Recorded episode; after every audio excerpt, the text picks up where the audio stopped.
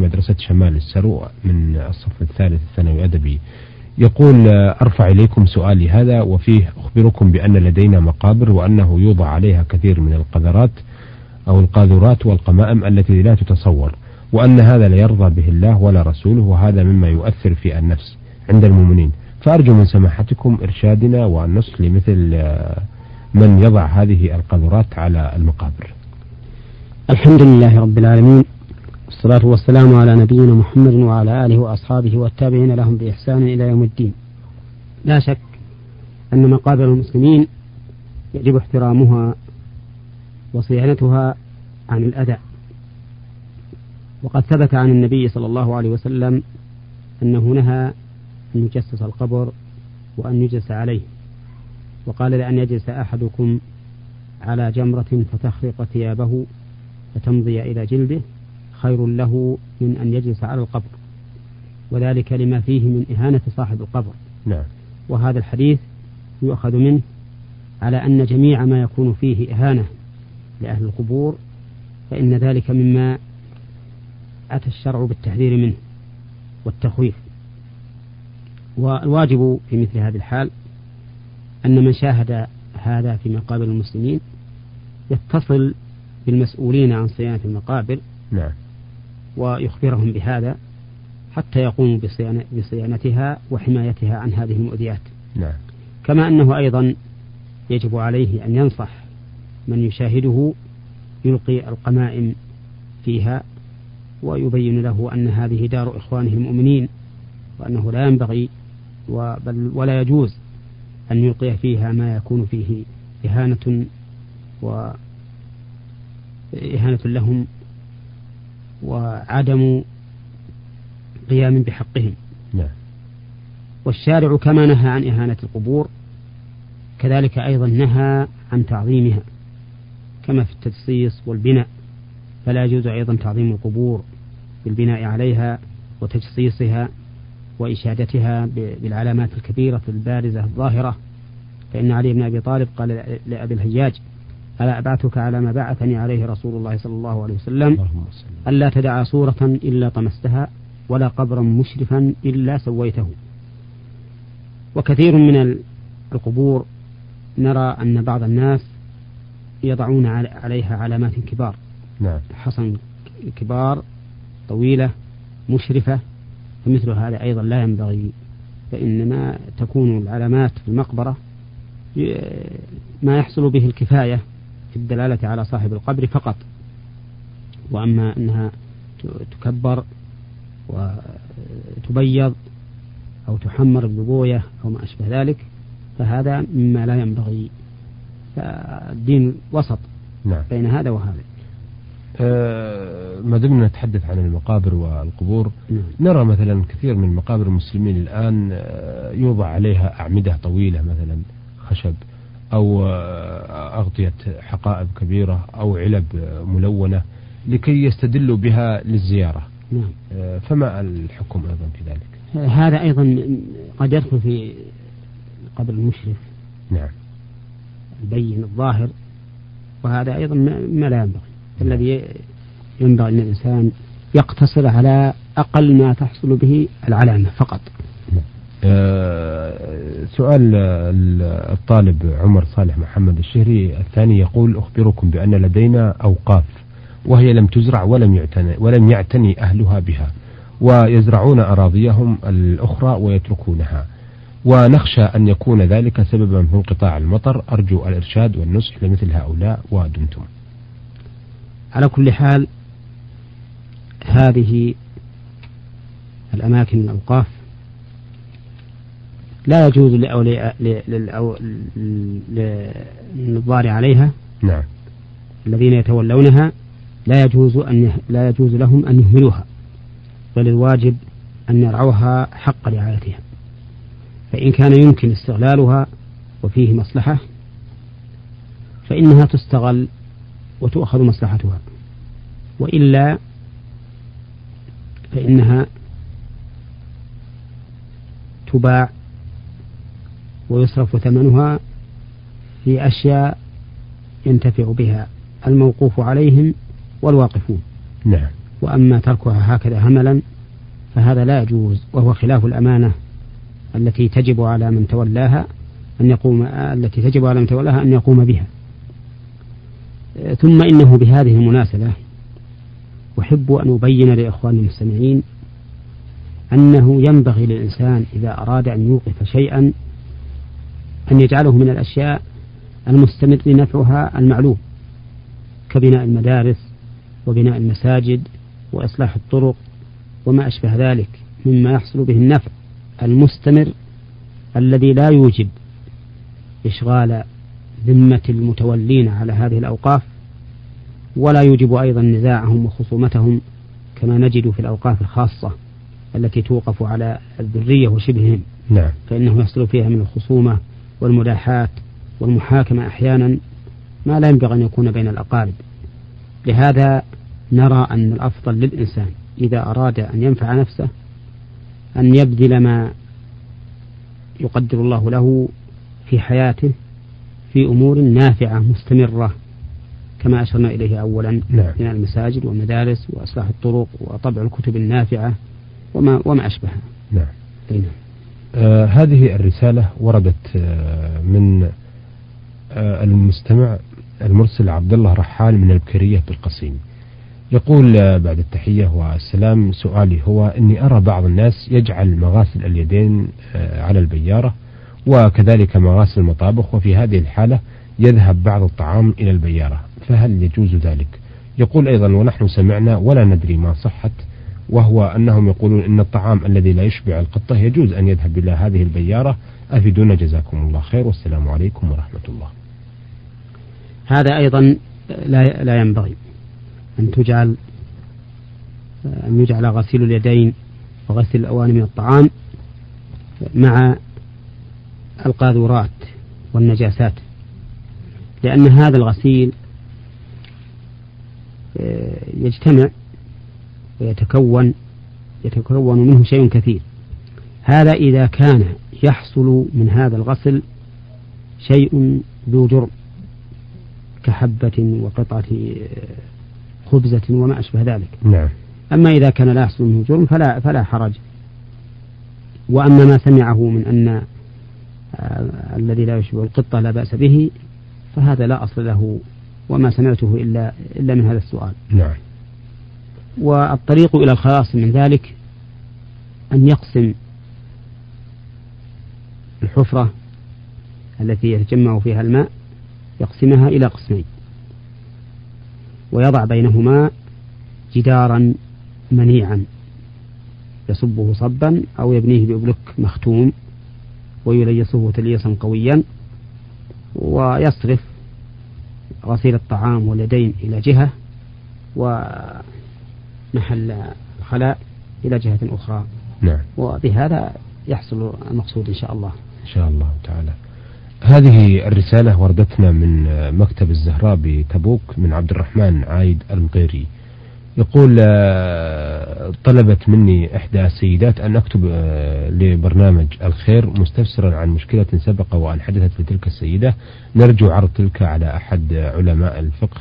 عبر برنامج نور على الدرب. ونص المشكلة أن تلك السيدة أسقطت طفلا ميتا في الشهر السابع آه، من تكوينه. وكانت السيدة في حالة مرض شديد لغاية أنها لم تستطع حمل الطفل ولم يكن بالقرب منها أحد آه، تطلب إليه حمل الطفل ودفنه فرجعت إلى خدرها وتركته. وفي الصباح حاولت السير إلى مكان إسقاط الطفل فوجدته قد أكلته السباع أو الكلاب. وحيث أن تلك السيدة تعيش الآن في قلق وحيرة من أمرها خوفا من آه، عقوبة أو خوفا من العقوبة أو عقوبة ما حدث وتأمل إرشادها إلى ما يجب أن تفعله وهل عليها إثم في ذلك وما كفارته ونأمل التكرم بالرد آه، إذا تكرمتم علينا وفقكم الله. لا شك أن حرمة المسلم ميتا كحرمته حيا. نعم. وأنه لا يجوز لها أن تعمل مثل هذا العمل وأنه الذي ينبغي بل يجب عليها أنها أبقته عندها في البيت حتى تتصل بأحد في الصباح ويقوم باللازم من تغسيله وتكفينه الصلاة عليه ودفنه. ولكن إذا كان الأمر كما كما هو مشروح الآن نعم. فإن عليها أن تتوب إلى الله وتستغفر ولا تعود لمثلها وعليها كذلك أيضا هي أو غيرها أن تصلي على هذا الطفل لأنه لم يصلى عليه. والصحيح من أقوال أهل العلم أن الصلاة على الميت لا تتقيد بشهر ولا بسنة بل أي ميت لم يصلى عليه فإنه يصلى عليه متى أمكن ذلك. وعلى هذا فهذا الطفل تصلي عليه هي. أو من علم بحاله من المسلمين ولعل الله أن ييسر فنصلي عليه نحن إن شاء الله ويكون ذلك خير خير على خير. نعم. نعم. خيرا على خير. آه هذه الرسالة وردت آه من أحد السادة المستمعين. يقول في رسالته هذه آه أنه يوجد عند شخص آه لي مجموعة من النقود وطلبتها منه عدة مرات ويماطل في آه أو يماطل بي وحيث آه له يقول وجيت له مرة وقلت له أعطني جزاك الله خيرا.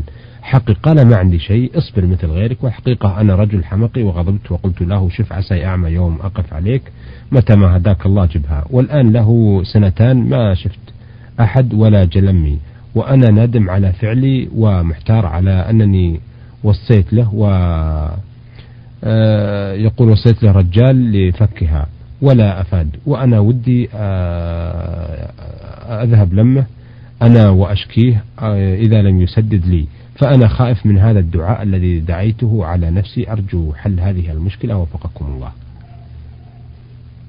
هذا الذي دعوت به على نفسك هو عند بعض العلماء بمنزلة اليمين. كقول الرجل هو يهودي إن فعل كذا أو نصراني إن فعل كذا أو ما أشبه ذلك. وعلى هذا فيكون حكمه حكم اليمين. بمعنى أنك إن عدت إليه وطالبته وجب عليك كفارة يمين وكفارة اليمين هي كما ذكر الله تعالى في سورة المائدة فكفارته إطعام عشرة مساكين من أوسط ما تطعمون أهليكم أو كسوتهم أو تحرير رقبة فمن لم يجد فصيام ثلاثة أيام. فأنت الآن أطعم عشرة مساكين من نعم. أوسط ما يطعم الناس وهو في وقتنا الآن الرز. فاصنع طعاما من الرز وادعو إليه عشرة من الفقراء وأطعمه حتى يأكلوه وإن لم تفعل هكذا فانظر عائلة فقيرة تتكون من عشرة أنفار نعم. ثم ادفع إليهم هذا وينبغي أن تجعل معه لحما أو نحوه مما يقدمه نعم. حتى يتم الإطعام وتطالبه بعد ذلك تطالبه بحقك بعد ذلك آه، يقول أيضا عبد الرحمن عبد العزيز عبد الله السيف إذا أتيت لصلاة الفجر ووجدت الإمام آه، قام للصلاة ولم أتسنن سنة الفجر هل أقضيها بعد الصلاة أم لا؟ هذه المسألة فيها قولان لأهل العلم. نعم. منهم من يرى جواز قضائها بعد الصلاة لأنها من ذوات الأسباب.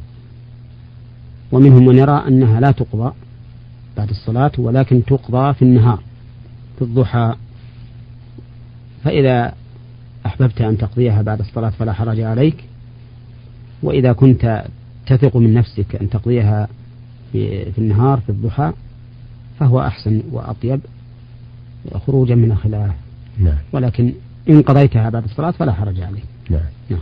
آه، يقول أيضا آه، بعض الناس هداهم الله إذا مر على القوم وهم جالسون أو مر على شخص أومأ إليه برأسه يقصد السلام هل نرد عليه أم لا؟ وهو يقول وهو قريب. نعم. نعم.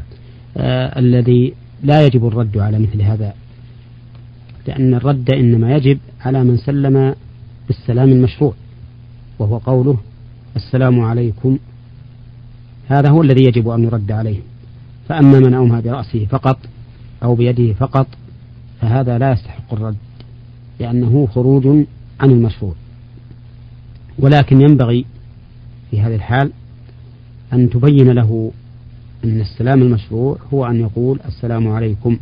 نعم. حتى لا يكون في نفسه عليك حرج أو عداوة وحتى يستفيد أيضا من كلامك له لأن هذا هو السلام المشروع. نعم. وهذا أيضا مثل قول الإنسان أهلا وسهلا ومرحبا فهذا ليس هو السلام المشروع بل السلام المشروع السلام عليكم ويرد المسلم عليه فيقول وعليكم السلام.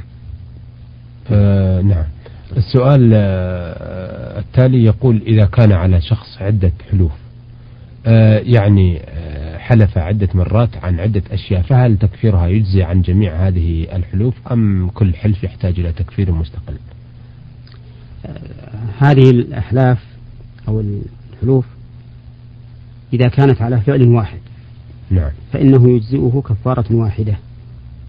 مثل أن يقول والله لا أكلم فلانا. ثم يقول له بعض الناس كلمه فالهجر حرام. ثم يقول والله لا أكلمه. ثم يقول له آخر كيف تحلف؟ كلمه وهذا أخوك المسلم. نعم. فيقول ثالثة والله لا أكلمه. فهذه أيمان ثلاثة لكن المحلوف عليه شيء واحد. نعم. هذا يجزئه كفارة واحدة لأن المحلوف عليه شيء واحد. وأما إذا كان المحلوف عليه متعددا مثل أن قال والله لا أكلم فلانا والله لا أدخل هذا البيت والله لا آكل هذا الطعام وما أشبه ذلك من الأنواع المتعددة. ثم لم يفعل آه ثم حنث في يمينه نعم. وفعل ما حلف على تركه فهذا إن كفر عن واحد منها لزمه الكفارة لغيره إن حنث فيه نعم. وإن لم يكفر فإنه محل خلاف بين أهل العلم منهم من قال يجب عليه لكل فعل كفارة نعم. ومنهم من قال تكفيه كفارة واحدة فالذين قالوا عليه لكل فعل كفارة اعتبروا أن المحلوف عليه متعدد ولكل محلوف عليه كفارة والذين قالوا تجزئه كفارة واحدة قالوا إن تعدد المحلوف عليه كتعدد أسباب الوضوء فإن الرجل قد يأكل لحم إبل وقد ينام وقد يخرج من سبيليه شيء ويجزئه وضوء واحد قالوا فهذا أيضا مثله تجزئه كفارة واحدة وهذا هو المشهور من مذهب الإمام أحمد أنه إذا حلف على أشياء متعددة وحنث فيها ولم يكفر فإنه يجزئه كفارة واحدة عن الجميع نعم. شكرا لكم أيها السادة إلى هنا نأتي على نهاية لقائنا هذا الذي استعرضنا فيه رسائل السادة عمر صالح محمد الشهري من مدرسة شمال السرو وعبد الله رحال من البكيرية بالقصيم وعبد الرحمن عايد المطيري من مكتب الزهراء بتبوك وعبد الرحمن العبد العزيز العبد الله السيف من بريدة بالقصيم. آه، طرحنا الأسئلة والاستفسارات التي وردت في رسائلهم على فضيلة الشيخ محمد بن صالح العثيمين الأستاذ بكلية الشريعة في القصيم وإمام الجامع الكبير في مدينة عنيزة. شكرا لفضيلة الشيخ وشكرا لكم أيها السادة وإلى أن نلتقي نستودعكم الله والسلام عليكم ورحمة الله وبركاته. نور على الدرب. برنامج يومي يجيب فيه أصحاب الفضيلة العلماء على أسئلة المستمعين الدينية والاجتماعية. البرنامج من تقديم وتنفيذ سليمان محمد الشبانة.